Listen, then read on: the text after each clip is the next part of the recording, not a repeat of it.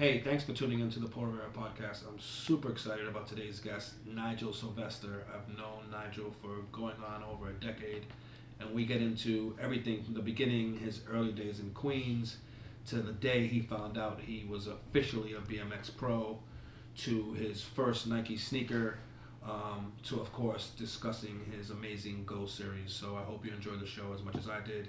Enjoy and let me know what you think. Peace.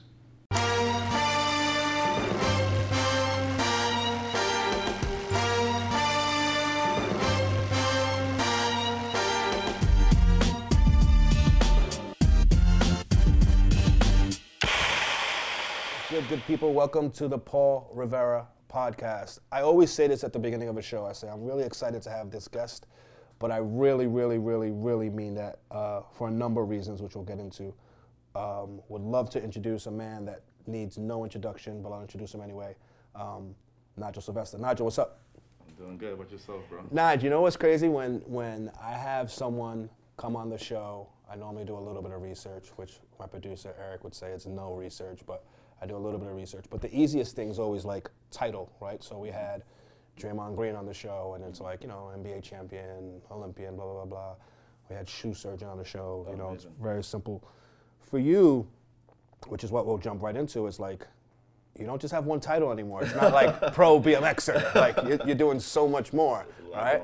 But before we go into that, I want to start at the beginning. Queens, New York. Queens, New York, man. What was um, Queens, New York like? Young Nigel Sylvester running the streets. Oh man, there was more than likely a bike around me at all times, chasing someone around, like trying to get them to like show me a trick, or riding around the block, like trying to find an ice cream man. and this is at an early age. Like, when did your love for BMX start? Early, man. Like, I actually seen a photo of myself recently. I was probably like two years old, holding on to a bike. Oh, Bike's bigger than me. I'm holding on to it. Like my aunt had it from way back, and I was like, wow, like. My love for bicycles started before I did, before I even knew. Usually I was like yeah, around like four or five years Uh-huh. old. But seeing that photo, I was like, man, this happened before then. I couldn't remember that far back, you know. So um, started at an early age, bro. I was always about. Mm. And where in, que- where in Queens did you grow up? Laurelton, Queens, to be exact. Okay. So like Laurelton's like um, St. Albans Okay. and Cambria Heights and all that's like o- over there. So I don't know Queens super well. I know it well enough to know there's a basketball court damn near on every other block, right? Just like the rest of the city, right? Was there BMX influences around you? Because there's one thing for me to have a bike, right? I had a bike with the bell. My shit was super not cool like your shit. kind Like, of I like bike the, you had, though, I like the bell. It's not about me. This show isn't about me. Um, but your love for BMX, like where did it come? Like what influences at that age? Like obviously not at two, but at a young age, what made you pick up the bike and not a basketball or a bat or Well, like we like we, like we played ball like in the hood as well. You know what I mean? 'Cause Okay. you said there was a basketball court in every park. Of course. Cats had like rims above like their garages, so like it was a basketball court everywhere. And we mm. loved playing football on the street, like manhole to manhole. I would mm. love that. Yeah. You know what I mean? Like all my older cousins and friends and my older brother and stuff, they would get teams together and play, like you can bring it in. like our block versus this block. Uh-huh. And I was like the little super young dude, but I was fast. So uh-huh. I would always like Cheers. play cheers, my dude. We always like play like football and whatnot. But it was something about something about the bike that I just had like this this pull, this pull on me. Okay. You know, it it, it just it it felt very natural, you know. Um, and I always say like around the age of like four or five when I was in my grandmother's driveway one day and I had like a big wheeler and my older cousins like set up these cones. I was like, yo, man, like ride around the cones, and I was just like speed demon at, at an early age. So I'm, I'm pushing that that big wheel as fast as I possibly can. I was like doing like little like drifts and slide outs in the driveway at, at four or five years old, and they were like super impressed. And I think from seeing how impressed they were with what I was doing. And wanting their acceptance, being the youngest kid around, mm-hmm. I just like dove into it more and more, man, you know. And the more you dove into it, the better you got. I'm Of course, guessing, right? yeah, Like, man. Um, whether it was then like that, like that big wheeler graduated to like a 16-inch bike, and I was jumping like little curb cuts and like little ramps, like with this little ass bike. How old are you at this point? Um, at this at this point on my, my 16-inch bike, I probably had to be eight years old. Wow. You know, like Okay. young, but I was. I was, I wanted it, Okay. you know. Like, I- like I love the the adrenaline that, that came along with it, you know. And you mentioned your friends showing love and being impressed, or the neighborhood kids. Mm-hmm. Um, a black kid BMX riding um, in Queens, was it an anomaly? Was it like, you know, we're not used to seeing that, or was it, um, appreciated, Mm. you know, that early on? Or did you notice there was no difference? Just you're doing your thing. At first, it was definitely appreciated and loved because everyone in the hood had bikes. Whether you had like the GT with the mags or the Chrome Mongoose or the Dyno. You're doing it big with the mongoose. Oh man, you know you had you know you had that, that, that, that bread. you know, like a lot of us didn't have that bread, so we had to get it other ways. But if you had it, you know, it, it, Mm-hmm. it was a vibe. You know, so like it was appreciated like to like that extent, like having a dope bike in the hood. When I started to really take it on serious, where I'm like, okay, cool, now I want to get this this Haro, put four pegs on it, take my brakes off, I want to jump down these stairs. That's when it became a thing. Was like, okay, nah, you a little bit of an anomaly, and there was a few of us in the hood like riding BMX on that level, but in the grand scheme of things, people just didn't understand it. They're like, well, why, why would you want to take this bike and jump down these stairs? You can hurt yourself. That's the first thing people always think is getting hurt. Um, I read somewhere, I think in an interview you did, that you said um, at one point early on in your, I guess you could call it your BMX career early on, that at least in the neighborhood it was perceived as like a white thing. Yeah, dude. Talk about that a little Of bit. course, because you got to think about growing up in Jamaica, Queens, and, and Laurelton, predominantly black neighborhood. The only kind of interaction that we had with BMX on that level, jumping off ramps and grinding handrails, we've seen white boys doing it. So we automatically associated with that.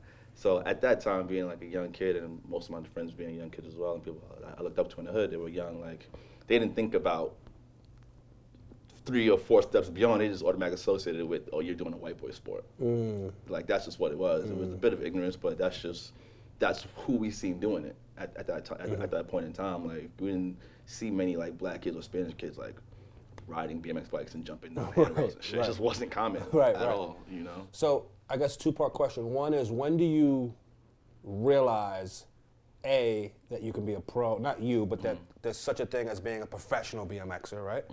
And then two, when does it click for you? Like I might have a shot at this. Okay. Um, when I was like around like 11, 11, 12 years old, when I started to see BMX on TV, like professionally, which was around the same time where like people started to be like, okay, like that's the white boy thing. Kind of same same exact time. Um, I was like, okay, cool. These dudes are doing this professionally. Like they're traveling the world, they're at contests. You see them winning a contest, they have their prize money up, they're holding their check, check. up. Hell yeah, 100, 100 bands. I'm like, oh, this looks great.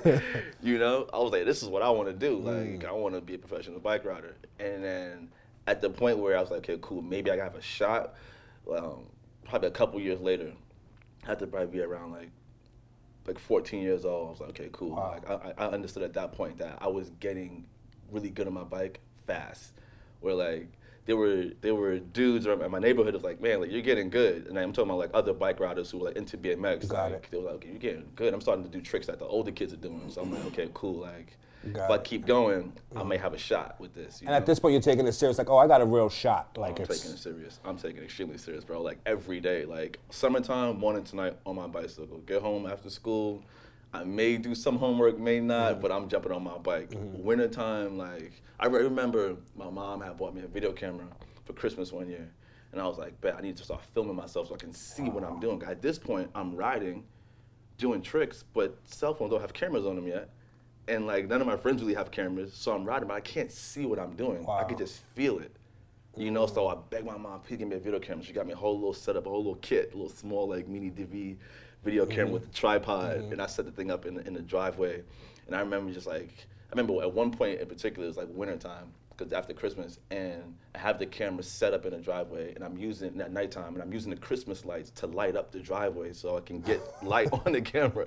And I'm in the driveway riding, just trying tricks so I could film and see what I'm doing so I know what to work on, work on my technique, man. And I mean, I was, I've always been super dedicated. Like whatever I put my mind to, like I would not be stopped. Like I have to accomplish that. And parents supportive all along. At what point did they realize it's a silly, you know, were they like it's a silly thing? You like to ride your bike. I think a lot of mm-hmm. times, like our generation, I'm a little older than you. Our generation, our parents were like, didn't necessarily understand that we could turn a lot of our passions into actual careers. Definitely. Did your parents see that early? That your mom? they accepted the fact that I was riding my bike and it seems to keep me out of trouble for Okay. like, for the most part. But you also got to realize that I'm a first generation, so like my parents are immigrants, It's like That's a whole separate That's thing. a whole Yes, other thing. yes. Like, my, like You my gotta be a doctor, fam. Oh, that's it. Like Dr. Lloyd, that's it. You know what I mean? Like, like, Yes. like my parents left Grenada in their early 20s to come to America, left their families, left their home, Mm. left everything they knew to come to America, this new place. To give you that To opportunity, give me right? Opportunity. So when Yeah. so when I'm riding, like, okay, cool. As long as you're in school and getting good grades, you can go and ride after and whatnot. You know what I mean? Like, like that like that part was cool. It wasn't until I had to make a, a choice between embracing being a professional bike rider seriously and staying in school when it got when it got crazy. Got it. And then, so we go from 14 year old, 15 year old Nigel getting really good Mm-hmm. on his bike. How do you become a pro? Man, so around um, uh, I think it was tenth grade, I met this kid named Therese, and I always tell this story because like it was seriously like the moment in time when my life changed completely. Met him in a hallway in in, in, uh, high school. Went to Benjamin Cardozo High School. She had a good basketball program. Yeah. had What's, uh, what's the coach's name? Uh, Clario. Claria. Ronnie went yes, there too. The Claria, yes, yes, yes. um, I met I met him in the hallway in, during passing. He told me about Union Square. He was like, "Yo, Union Square, bro, is a spot that all the bike riders go to meet up. All the dope cats in the city." So I was like, "Okay, cool. That's that's where I need to go. I'm going there." So I remember like taking my bike and stashing it at his house. And I left school early one day, grabbed my bike, and went to Union Square. I couldn't go back to my crib. And up to this point, Nigel, so I didn't interrupt you, you don't know that these places exist where it's like exist. really good, real riders doing their shit. The only spots I know exist is a skate park, two skate parks. One in, in the Bronx near Yankee Stadium called Mullaly's, and then one in um, on 108th and Riverside. Okay. All the way uptown. Okay. You know what I mean? So coming from Queens to go there, Gotcha. that's a troop and a Yeah, half, hell yeah. you and know you what I know mean? you're good, but you haven't necessarily rode Yeah, I haven't really rode right with, with, the like cats who are yes to really it. judge yourself and see Mhm. where where I Yeah. really am. At Okay. this point, it's still like neighborhood shit. Got you. like, at this point, I'm better than all the cats in my neighborhood. Got you. like, like, this is cool, but I need to be challenged. Got you. Yep. You know, so I remember that I couldn't go back to my house, so I had to leave my bike at his house because my mom worked nights, so she was home during the day. so I was like, okay, cool. If I go home and I grab my bike and I'm coming home super early from school, she'll know something's up. I'm gonna get ass whooping. Mm-hmm. Yeah, of course. so I was like, let me stash my bike at Teresa's crib because his mom works during the day. I could grab my bike and go to Union. So I did that. Went, went to Union for the first time, and as soon as I got out of the subway, man, like right to Union Square, all I see is a bunch of cats riding bikes and then nasty, like dope. Black kids, Spanish kids, white kids, all walks of life doing that riding, nasty, bro. And there was a few pros at the time who grew up in New York City, like, like from New York, and they was out there too. Okay. So like, it's pretty much like you pulling up to West Fourth or the Rucker and like brawling them out there. Like it's Mm-hmm. Yeah, that it's yeah, that like- level. so you're you like, oh, you're shit, this is yeah. it. I'm Okay, like, oh, let's see what it shit, is. You know what I mean? Okay. Like it's like the top of like the top of the like top riders in the game are at Union Square chilling. it was just a spot to be at. And I remember like just be like befriending them. And that first night I was super quiet. I was like just observing. Like, okay, cool, I'm here. I need to like Mm-hmm. play it cool. Don't want to do too much. I, I I don't think I even rode that night. I was so nervous. I was just like, I don't even want to like do too much. But they were hella cool and like they embraced me and we like befriended one another. I remember, and I started hanging out with them. And at from like the age of like 15 to when I turned pro, like it was every day on it, like learning the game from them, like whether it was writing stuff or like the business side of it or just how to conduct myself as a as a young man within the BMX industry. Got it. All of it was super important. I was just soaking everything up, you know. Got it. So what's that moment like? Because we know we're very familiar with, you know, I'm using air quotes like traditional sports. Like you go to college for a year and you go to the NBA draft and a team calls your name and you sign a contract and you're a pro, right? Mm. Football. What's it like to become a pro? What's that process like for a BMX kid? Um, but there's a different ways you can go about it. Like a lot of times where you come up in like the contest circuit and you ride a bunch of contests and you finally get a chance to ride a professional contest, um, and you may place really well and a company's like, listen, we want to put you, we want to turn you pro. In the sense of how how like how I came up and a lot of dudes in New York come up, it's it's kind of like a, you have to get that cosign. You know, so I feel it's, even, it's, it's, even harder in a sense. Yeah. You, have to, you have to impress certain people, and not just with your bike riding skills, like who you are as a person Yep. You know? Um, so for so for like for me in particular there were a, few pros. A dude named Edwin De La Rosa dude named Tyrone Williams Vinnie Sammon Bob Scerbo like these dudes were like the pros at the time and they rode for a company called Animal Bikes. And those dudes after hanging out with me for a few years I'm like cool like you can hang they co-signed me and I got signed to Animal Bikes as a professional bike rider Oh, what, what was that moment like when you tell your moms like? Oh, it was crazy. It was crazy. It was crazy. Cause so much happened at one time, P. So like, there's also a dude named Glenn Milligan who was this amazing videographer, and he grew up in Brooklyn, Sheepshead Bay, and he moved out to LA because that's where the BMX industry is the most popular. You can ride your bike all year round Right. in LA, so a lot of companies are out there. It's more space for warehousing and stuff like mm. that. He moved out to LA. He was working for a media company called Ride BMX, and they would do videos like twice a year.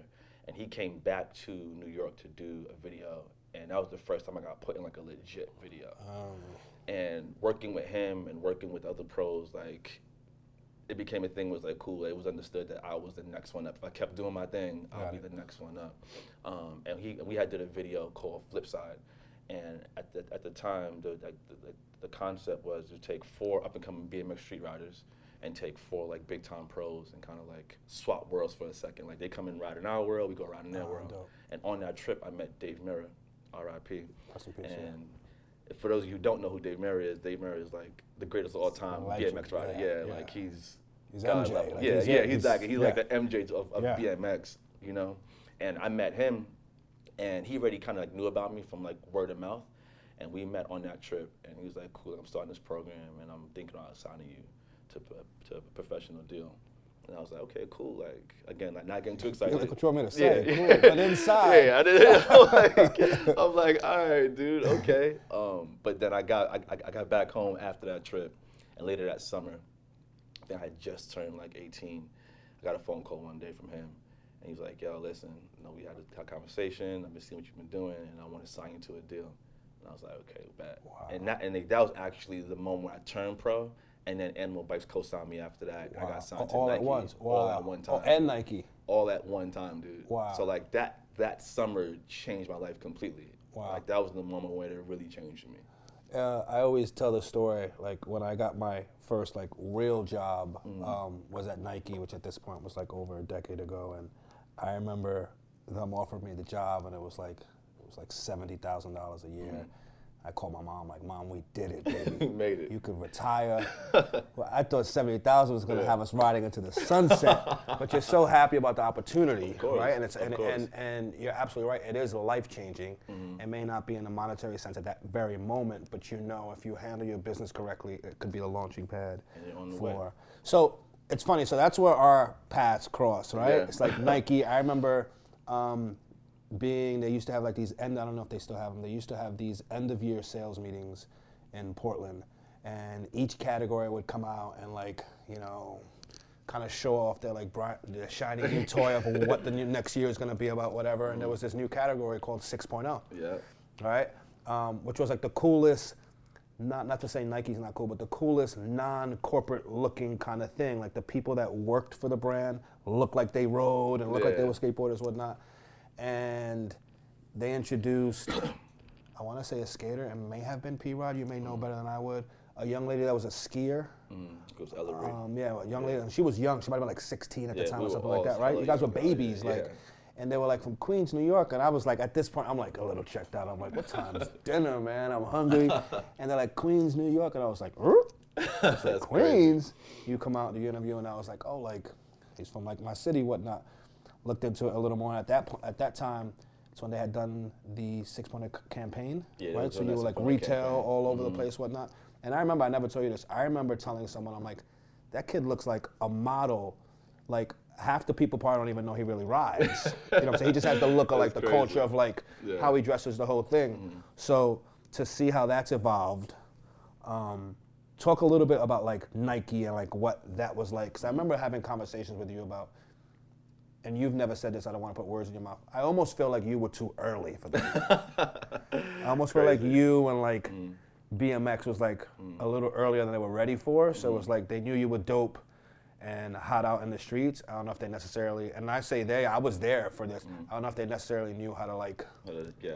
like get it popping and put their muscle behind you. No, of course, and and it was definitely early. I mean, it was definitely early in the game. I remember that day, you- you- like you're talking about. I actually seen the photo recently. It was um, Mark Losey and myself on stage, and Mark Losey was Mm-hmm. the dude responsible for signing me to to Nike. I think I had like a gray sweatshirt on, like a blue Yankee hat. Because at that point, I would I refused to leave New York like, I'm without gonna having a Yankee New York, hat. baby. Yeah, always, bro. Like it was the thing was like this rite of passage. Like I had to have it with me all the time. I was like, wherever I'm at, I'm rocking my hat. You know, I remember that. That's when I had seen the photo of me on stage and everything.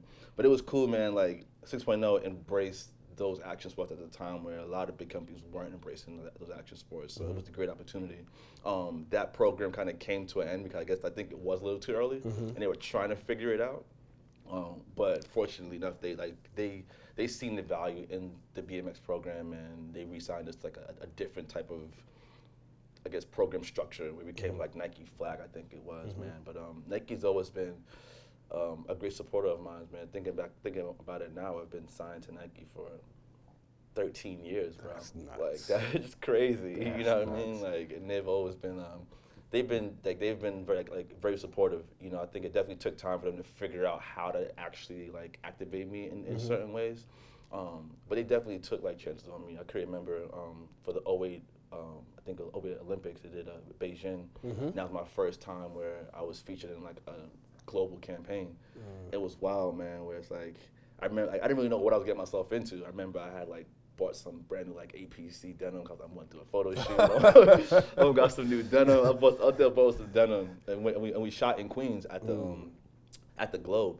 And I was like, this is dope. But I, at, at that point, I didn't know what it would turn into. They're like, hey, we have your wardrobe here. You're like, Yeah, no like, wardrobe, what? I'm wearing. It. Yeah, like I came ready. Like it was like, hold on, there's three of the same jackets. Yeah. Why? Like Yeah, I didn't even like I didn't get it at that point. Um, but shortly after, we flew to like we flew to Beijing for the for like, like the opening of the Olympics, whatever that was. We did like a little like demo in this big like empty like warehouse with a bunch of media and stuff. And we came back from that trip, and that was the first time I got a billboard in New York City. You know, like Nike like went out of their way and got me a billboard on, on uh, Houston and West Broadway, and like that was such a moment for me, bro. Because I didn't know it, wa- I didn't know they were putting a billboard up. But one of my friends, he lived on West on West Broadway in Houston, and he opened his window one day into his blinds. He woke up one morning, opened his blinds, and he seen that there. That's crazy. He hit me right away, and I'm like, bounced out from Brooklyn and came to New York, came to the, to the city and seen it. I was like, this is crazy. I remember like bringing my mom there one day, and like that was the moment where it clicked for her. It was like, okay, you're doing something now. You know, um, so it, it's been it's been a hell of a journey with Nike, bro. And you've always you've always been, at least in my mind, um, a little bit of an anomaly, Mm-hmm. right? Like just given the sport, given the, some of the things you've mentioned, like the East Coast, you Mm-hmm. know, not being white, like, you know, I think for me one that honestly I think didn't click till it was a conversation you and I had. You don't compete, right?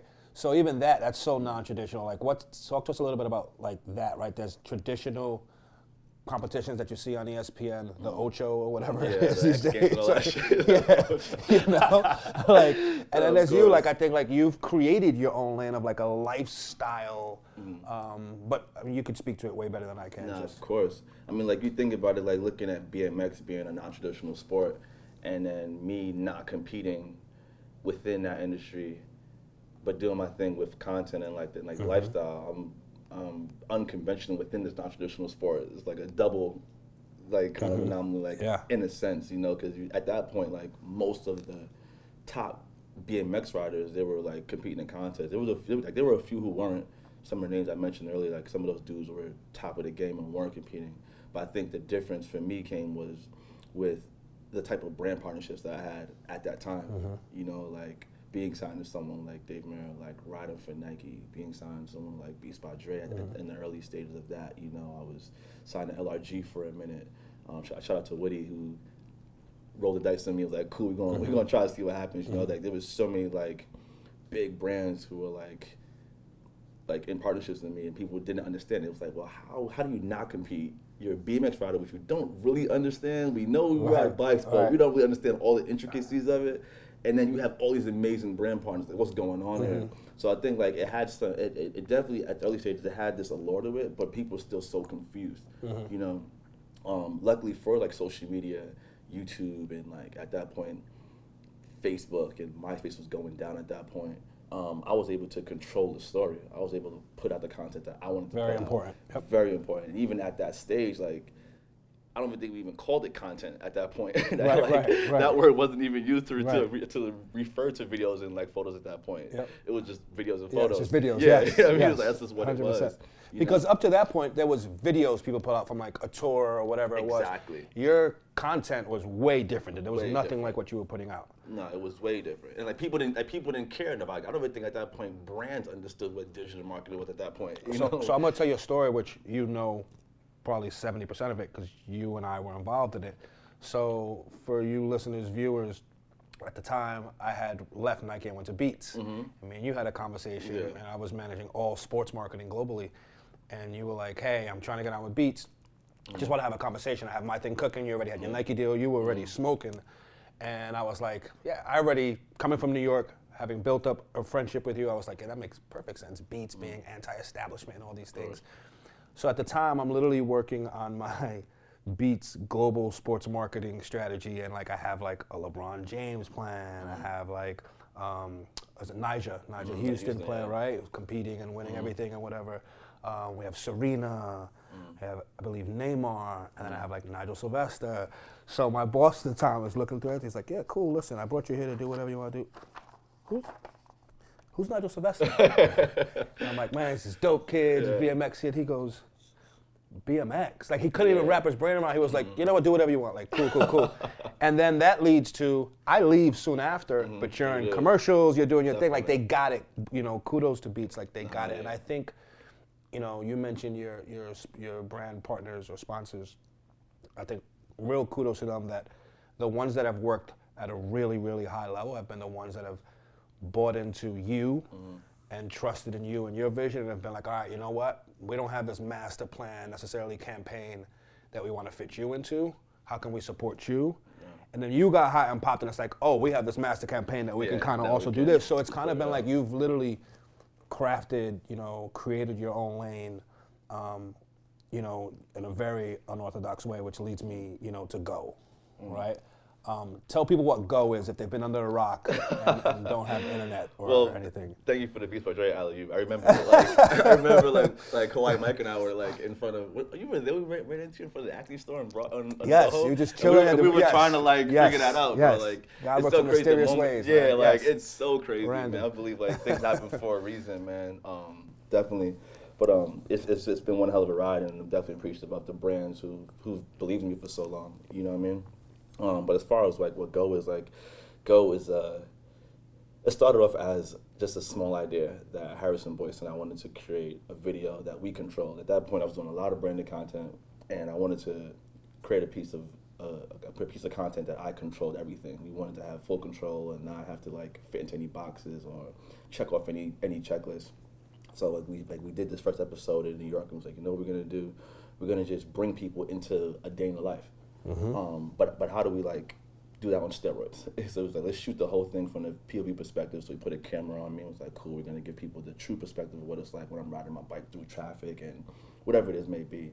Then I was like, well, how do we cram in everything I do in one day into like a five minute video? I was like, cool. Like, let's let, let's use these seamless transitions to get from Midtown to Harlem. So we have to show the complete journey. We can just kind of jump forward, but but, but keep it exciting and, and, and make it creative.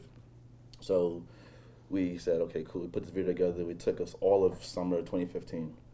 We began. I think we began in like end of May, and we didn't finish till I think it was like right before my birthday, like middle of August. And at the end of at the end of that like time period, we had this video we felt very very good about. We didn't really show anyone because We didn't really want any opinions. Like, no, we believe in mm-hmm. this thing. We're gonna do it. Love it. We're gonna make it happen. We're gonna put it on YouTube. And we put it out on YouTube, and the thing like took off and went viral. Like people loved it. I felt like at that point in time, there wasn't anything online that looked like that and it and it and it it, it, it, it raised the bar for me from a from an artistic and a creative standpoint because I was thinking way outside the box than I mm-hmm. normally think. It's way it became more way more than just a bike trick or like telling how I did a trick. It became like this is the story of my life, mm. you know. And that's and that that video turned into a full series, which is the Ghost series now, which we've been like more than halfway around the world. And the idea behind taking it beyond just New York, we wanted to tell the story of me being a kid from Queens riding my bicycle around the world. Simple as that. But how can we position it in a way that would make it entertaining and like really tell the story of everything I've done up in my career up until this point, the people who I communicate with, who I interact with, the places I see and how I see those places. Love it. know? Love it. Um, I, I have maybe a fun fact, maybe a question. I'm not sure which one it is. I think I'm in the first go. really? Which Where? I'm not sure if it's like a different content piece. Mercer Street. Mm-hmm. You go into the Mercer store. I dap you, Is that a different Oh no, content that piece? no, that is um that is the Gatorade Gold Day video. Ah, That's see? that was like pre-go. Good, because because if it was go, my lawyers were online too. I know I didn't sign any releases, so we were gonna we were gonna figure it out offline. I wasn't really stressing it. But I know we did something, and it was just Oh, kind of my way of trying to get in like one of the next I- goes. But I we'll talk got about you, that bro. Again again later. So you, even you, I mean, first of all, congrats on all the success of Go. Honestly, like it it looks you just touched on it. It looks like nothing else out there. Yeah, right? you. Um, you've done an incredible job and me doing what I do in my day-to-day life of working with brands. Every single brand out there is trying to do what you've accomplished with bro, with Go in Mm-hmm. the sense of like connecting sport to culture, right? In an authentic way. And I think the way you've done that is is, is seamless and, and like I said, I think the fact of hearing where it started to where it's gone and who knows where it'll go. But I mean, it has you icy clearly. I don't know if you can zoom in on, on the ice. things. It's It's a just couple things on you know has my man icy over here. So what is your um, what can you tell us about the next Go, or at least what can you tell us about what your hopes are for for Go as just a series? No, definitely. So like Go is turning into like a full out like lifestyle travel brand at this point. Like beyond like we're gonna continue to do the content, but beyond that, like we have like merch coming out. We have like, Love it. We have certain events guys that we're gonna do like during the summertime. Um, and like the brand is just really embracing like young, old, whatever. You know what I mean? People who are just ambitious, people who have dreams, people that love what they do, whether it's a conventional idea or a non conventional idea. Like we want to embrace those people. Whether you're traveling from New York to Tokyo or you're traveling from Queens to Manhattan for like your nine to five, like this is it's a it's a journey in between those like those two points and it's a story to be told. And, it, and I guess in this. a, a attitude that goes along with when you whatever you're trying to accomplish. So really, you want to like create this brand for those people. Um, so that's like the future of Go. We have some more content coming out this this year. We're gonna do the seventh installment of Go. Wow, seven already? Seven, bro. It's That's crazy, to think about it, man. We've been New York, L.A., um, Tokyo, Miami, Dubai, London, Paris. We've been to this crazy. thing all over the world, man. And like people love it, man. And just seeing how people react to it, and just, just reading some of the comments on the YouTube, like man, like every time it gets better and better. The fact that people are like noticing that, man, and it's very fulfilling, you know. And as and as the team grows as well, we just want to take Go to like the next level. Now, what's that team look like? I mean, you're always, you know, you're one of the humblest guys I know. Um, what type of support do you have behind you, and whether it's, you know, you personally as a Nigel Sylvester brand or the Go brand? Like, how big's your team? Big, small? Pretty- Am I pretty- looking at it like in the, in the pretty, room? Like, pretty nimble team. You know what I mean? We have um, Danielle who's like with me like every single day, and I'll call her at any time of day. Like, I have this idea, let's try to make it happen, and she's like down for the cause, which I love. Um, we have Harrison Boyce, who's like director and one of my best friends um, of the Go series, um, and other than that, just friends who really support me. You know, and family who like support me. You know, and you know, it's sometimes people come in and out of the fold depending on the mm-hmm. project, but that's mm-hmm. like the core of it. You know. I feel like you've had like numerous lives where I feel like hearing you talk about like pre Nike, right? And then mm-hmm. like the Nike look was a big look, right? And all that came with it. And then I feel like, you know, I ran into you at one point where you were like, I think it clicked for you where it was like, I have support, but I gotta do this shit on my own. Facts. Right? I gotta really make this bubble on my own. I think we you sat know? over here, right? Over Yes, had the conversation. Yes. Yeah, had, had the sitting on your conversation, couch, right? yeah. Mm. About like, hey, I need to take this to, take this to the next level, and I think that's one of the things I've always admired about you, that um, you've never rested on like your success. So it's been like most kids would be like, I got to deal with Nike, like free kicks, whatever, you know. So I feel you were like pre Nike, Nike. Then I won't call it a lull, but like you put the brand on your back, Yeah, right? definitely. And then Go popped, and I feel mm. like that took you off against another life. But then something happened where it was like lightning in a bottle, and like this footwear shit started happening where it was like, you know, the mm. Jordan pop. Talk to me about like how the Jordan want, like Yeah, that doesn't happen. Like, crazy, man. Like there was, it was t- kind of touch back on that low. I think those like those moments are important to talk about. It's not just everything isn't just shiny mm-hmm. and glossy. There were times where like I was bummed in my career. I was like, mm-hmm. man, like things aren't going the way I wanted to go. Like how do I kind of take a step back and reset? And I'm very thankful to have like mentors and people like Yeah, my life that I can like, yo, Piet, gonna come and talk to you. Mm-hmm. And just even that one talking and that advice you gave me, like probably did so much for me. You know, um, because I was definitely at a spot where things were just things were rough, man. You know, like, yeah, it no. just, and it we was all big. like, no one ever sees those times, right? Exactly. Because on the gram, you don't you don't see those. It's like you just see like the bottles popping, right? Everything Like- shiny on the gram. But to your point, you need those lulls to set Of you course, up. You know, man. like at, at the time from the outside looking in, it's like, yeah, I'm, I'm signing a Mirraco, I'm signing Nike, I'm in a Gatorade deal. Um, pulling up to the MTV Awards with Pharrell. Yeah, with Pharrell, like, yeah, like, red you couldn't have like, bigger looks. Shit like, was crazy, yes, you know what I mean? yes. Like we signed to G Shock and all the brands that were supporting me at, Mm-hmm. like, at, at that time. You know, it was amazing, but it still wasn't right. I didn't feel fulfilled. Like the things I was putting out creatively wasn't. I didn't feel it. You Mm-hmm. know, um, and it, it took those moments I feel to get me to where I'm at now. Ju- jumping ahead to like the um, the footwear conversation, and we put out two shoes last year that both sold out like that. Insane. You know, like How's that happen? It's like you're not new to Nike. Mm-hmm. You're not new to what you do, right? Like, how's that conversation even like like? How's that conversation take place where it's like we want you to design a Jordan One? crazy, man. Like shout out to Frank Cook, man. He was a real advocate to have me come in and like design this shoe. And him and I like sat sat in the lab and we cooked up like the shoe. The idea was like cool. Like I ride in Jordan ones all day, every day. There's tons of images and videos and photos of me out there riding this Jordan one, and I always beat them up. They get they get distressed. So like let's tell that story. And I think that's one of the most important things I've learned throughout my, throughout my career is like how do you tell the proper story? How does it, how, how's it gonna relate? How's it gonna resonate? And that when Frank and I decided that was the right story, I was like, cool, like this feels good. Let's go and like put this together. And we sat down and had a few creative creative sessions. And I was sitting in Harrison's in Har- in Harrison's lab. We were editing Go London to Paris, and Frank video called me and was like, "Yo, bro, we got this shoe." And he showed me the shoe in the video call, and I was like, "Oh, I'm tripping, bro!" Like all the conversations we had for like the year and a half leading up to that point to see the shoe finally come to mm-hmm. life, man. I was like, "Yo." I was like, send it ASAP, bro. Like Mm, I'm overnight sure. it. You know that I'm sure. like overnight that now. sure. Talk, you know? talk about your rollout a little bit for that, because I thought it was, as everything else you do, super thought out, super premium, and just, um, you know, really out of the box. I don't know if you want to shout out like any of your partners that helped you with that. And I was like City to course. City and all these things, but talk about that a little bit. No, of course. Like, well, as I embrace more and more like this of like this global, this this uh, travel lifestyle of mine, and that's that's super important. Like traveling is one thing that BMX has afforded me, and I will forever be grateful for. I was like, if I'm gonna put a shoe out, I want to go to two of my strongest markets. Like, of course, starting home in New York, but in LA, like I have so many moments that LA is responsible for. Remember my first time going to LA, I think I was like 17 years old. I wasn't even a pro yet, and I, I feel that's a second home for me. Like, you know what? I wanted to do a shoe release, but I want to I want to release this in multiple markets at the same time on the same day.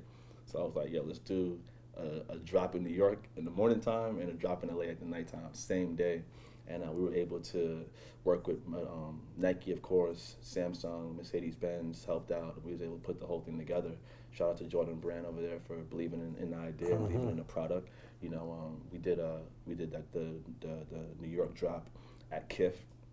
Shout out to um, Ronnie. So shout out to Ronnie for holding it down, and then we did the LA release at RSVP in uh, in uh, in downtown LA. Shout out to uh, Don C and, and uh, Easy for making that happen. Um, so pretty much we started, started it in the morning. We started off at Kith, did the drop, and we sold a few hundred pairs, and then uh, we jumped on a on a on a jet, flew to LA, sold another few hundred pairs at RSVP. You put the bike on the jet. But we did a, we did a, a, a- a Jordan back and Co bike and put the bike on the jet, which is crazy. Like I'm tripping. I got like my brother with me, my, my Ah, two best as it friends. be. Like it you. was Good for you. amazing, man. But I think I think that I think the the community and the people seeing seeing that moment was important because it was more than just like me selling shoes. Like I was there from when the first shoe got sold to the last shoe. Yeah. You know, like I really wanted to touch the people in such an important moment for me. I wanted to be there to connect with people. I think people really seen that. Took every photo, signed every autograph. You know what I mean? Like spoke to the people. Like there was this one dude that impressed me so much at the um at the LA stop. This dude was in his he's in, in a wheelchair. He was like, man, he's like, I'm so inspired by your shoe, by your story, by this moment. I want to stand up for you Oh shit. dude, and like he's staying like this dude's messed up, you know what I mean? And he stood up out of his wheelchair, he's shaking, and he's holding on to me, but he but he was so moved to Wow. like to like to, to stand up and, and, and show me that, and I was like, man, like we have it all, all on camera. It was such an amazing moment. Well, that's when I let you know it's bigger than you, right? So much bigger than me. Because it's easy to get caught up in like the day to day and things you Mm-hmm. got to do, and a lot of times we don't really have visibility or awareness of like the people we impact, right? Mm-hmm. So, and I say we, when I say we, I really mean you. Not We all are, But bro. you know, like so, I think that had to be a crazy special Yeah, moment like for you. I think that was that was probably more special than anything else that day, man. Like seeing that the things I've been doing, how, how hard that I'm working, how hard my team is working, for like this kid to be that inspired to want to stand up out of his wheelchair and like you know, like fight against whatever's holding him back. Mm-hmm. You know, that was that was definitely touching, bro. I have, you know, I take zero credit for any of this. It's more so like big brother proud of like that next generation. There's like a bunch of years like I'm always super proud of anything I see you doing on the gram. I'm proud of like Cam and everything they do Oh, over there. they're- Do those boys Louis doing and, uh, crazy. I I'm love proud of. Raven and Love you know it. her being on tour and all that stuff. And even Ronnie, I'm older than. I'm proud. Like just. I just love the movement of all of it. I had another one of those moments with you, which you have no idea where I'm going with it. But on the gram the other day, I'm just scrolling on my business and I see you at the Fendi show. And I'm like, my guy's out of here. I'm like, them checks is different now. Oh, My man's at, talk, man, how'd that go so about? Talk to me about you being out there and Dude, it was it was crazy, man. Um, Fendi recently started a, um, a platform called F is for Fendi, and it's their platform where like they embrace young creatives and, and, and, and artists and athletes who are doing their thing, who of course are doing their thing in like their field, but also like respect and are into like the fashion as well. Um, and we reached out to them and said, listen, we want to do a collaboration. We want to come out. We want to shoot a piece of content. And they was like, cool, they were into it. So we shot a piece of content that comes out soon. And um, as we build more and more, they're like, we're having this, this show out, out, out, in Milan. You want to come and hang out? I was like, oh, hell, we come out. So I was actually in LA at the time doing like a bunch of shit. And I was like, no, I'm going to leave LA early, come back to New York. And then we jumped on a plane to Milan for two days to go to the show we sat front row and they showed nothing but love and flicked it up everywhere and whatnot and it was a vibe bro it was definitely a vibe and I, I think I was telling my mom I was like yeah I'm, I need to leave LA and I'm like tripping I need to go to Milan for two days to a fashion show and it's like what did I just say? It was like, "Who are you? like, what? How's this normal? She How's was like laughing normal?" at me and, Yeah, and joking yeah. with me and stuff, but it's great that I'm able to share those mo- mo- moments with her, and that keeps me grounded, you know. But um, it's definitely wild. I'm definitely thankful, man, to think of like where I, like where I came from, like being Mm-hmm. like this BMX driver in, in Queens, New York, to now like I'm shooting to Milan for Fashion Week for a couple days and then back home. You know what I mean? Like that's that's crazy. I thought through when I saw the billboard, and you've had numerous ones at this point, but I saw a billboard. It's the one like you have the bike rider and you're kind of looking Yeah. back. It's a great shot. I want to say it was over like Canal maybe. I It wa- it was- I mean, it you was- have multiple ones, Yeah, so it was, it was crazy. I apologize. That, that was the most recent one. It was on 34th Street, Mm. you know, and like that was probably the most like emotional one for me when I say like it, it really hit something inside because that was for the, the Just Do It campaign, Mm-hmm. and I'm sure you know like growing up like watching all the Just Do It stuff. like, That's the pinnacle. yeah, like that's yeah, it. yeah. You know, and so like when they hit me up about that, I was like, of course, like just do it. Mm-hmm. Like like that's it. Like that's the mentality that I've that I've put into my career my entire life. Like not waiting for someone to tell me yes or no and not really following the rules, like making my own rules, you know, and again like what the statement is, just do it.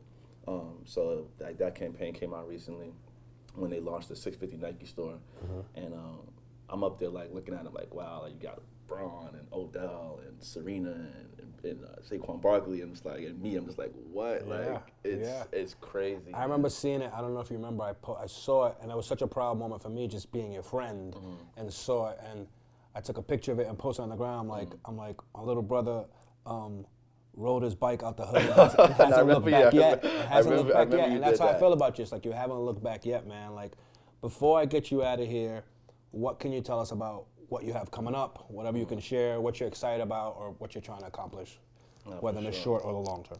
No, of course, man. Like you can always expect I'm cooking something up. I, I, I still love the element of surprise in the digital age where everything kind of gets Mm-hmm. leaked. I like to keep certain things, but you could definitely look forward to the seventh installment of Go. Uh, we're gonna do Go Africa next, which is Oh, which is gonna be a while. We'll go to the motherland. that I carry bags. I, can- I do. I get in where I You fit in, man. Listen. I, I, get in where I fit in. I'm very cheap labor. man. Very cheap labor. I'm a couch and some food, man. That's all. That's all it is. So, you uh, got go, go yeah, Africa. Go Africa. Wow. We're gonna um, we're gonna continue that to build out the Go brands. You're gonna see like way more coming from that on the apparel side and on like the event side. Um, we have some stuff with Fendi coming out. Of course, it's gonna be dope. Got some more stuff with Nike coming out, and um, I'm making um, I'm making the pledge this year for National Bike Month. Oh, We're gonna, we, we, we're gonna make a big like, a, a big pledge to put more bikes in kids' hands who don't have the opportunity to have Dope. bicycles. That's Very very, important to me. I'm working with Cycle Kids, which is a organization, a, a nonprofit organization here in New York, Okay. and um, they're dedicated to putting bicycles in underprivileged kids' hands and also teaching like bicycle education and like health and fitness and stuff like that. So um, that's something I'm very excited about for the month of May because I understand and I realize how much the bicycle changed my life, the confidence it gave me, um, the freedom that it provided me. In, in a sense, so I'm able to get on a bicycle and ride anywhere in this world and using that tool to make my dreams come true. It's important that I pay that forward and try at least to put that in other kids' hands, other, other people's hands. You know, like bicycle is one of the most accessible like modes of transportation in the world. You know, like so much can happen just from that. So that's something I'm really looking forward to. Dope. I love it. Um, where can people go, whether it's social handles or site, to learn more about what you have coming up, or just to keep kind of? No, for sure. Um, just like at Nigel Sylvester on any like Instagram, Twitter, Facebook, anything like that. And then um, the website is onlygo.co. Onlygo.co. Uh, you can watch all the Go videos Okay. and behind the scenes photos and all that stuff. Um, a lot of great um, imagery up there. Love it. Yeah. Hove has one of the best lines to me, and I'll paraphrase. He says, uh, "I'm not a rapper, I'm a hustler. It's Just what happens, rap's my hustle." You're not a BMX guy, man. You're a hustler, and I mean that in the ultimate compliment I can. facts. Keep hustling, keep making us proud, man. Thanks Yeah. for coming by. You got to come back after Go Africa. Oh, no. of Well, course, we're going please. on Go Africa, Yeah, so going. we'll be back. As, as, as a, a team. we'll be back. My brother, thanks for coming back. Very proud of you, man. Know. Peace.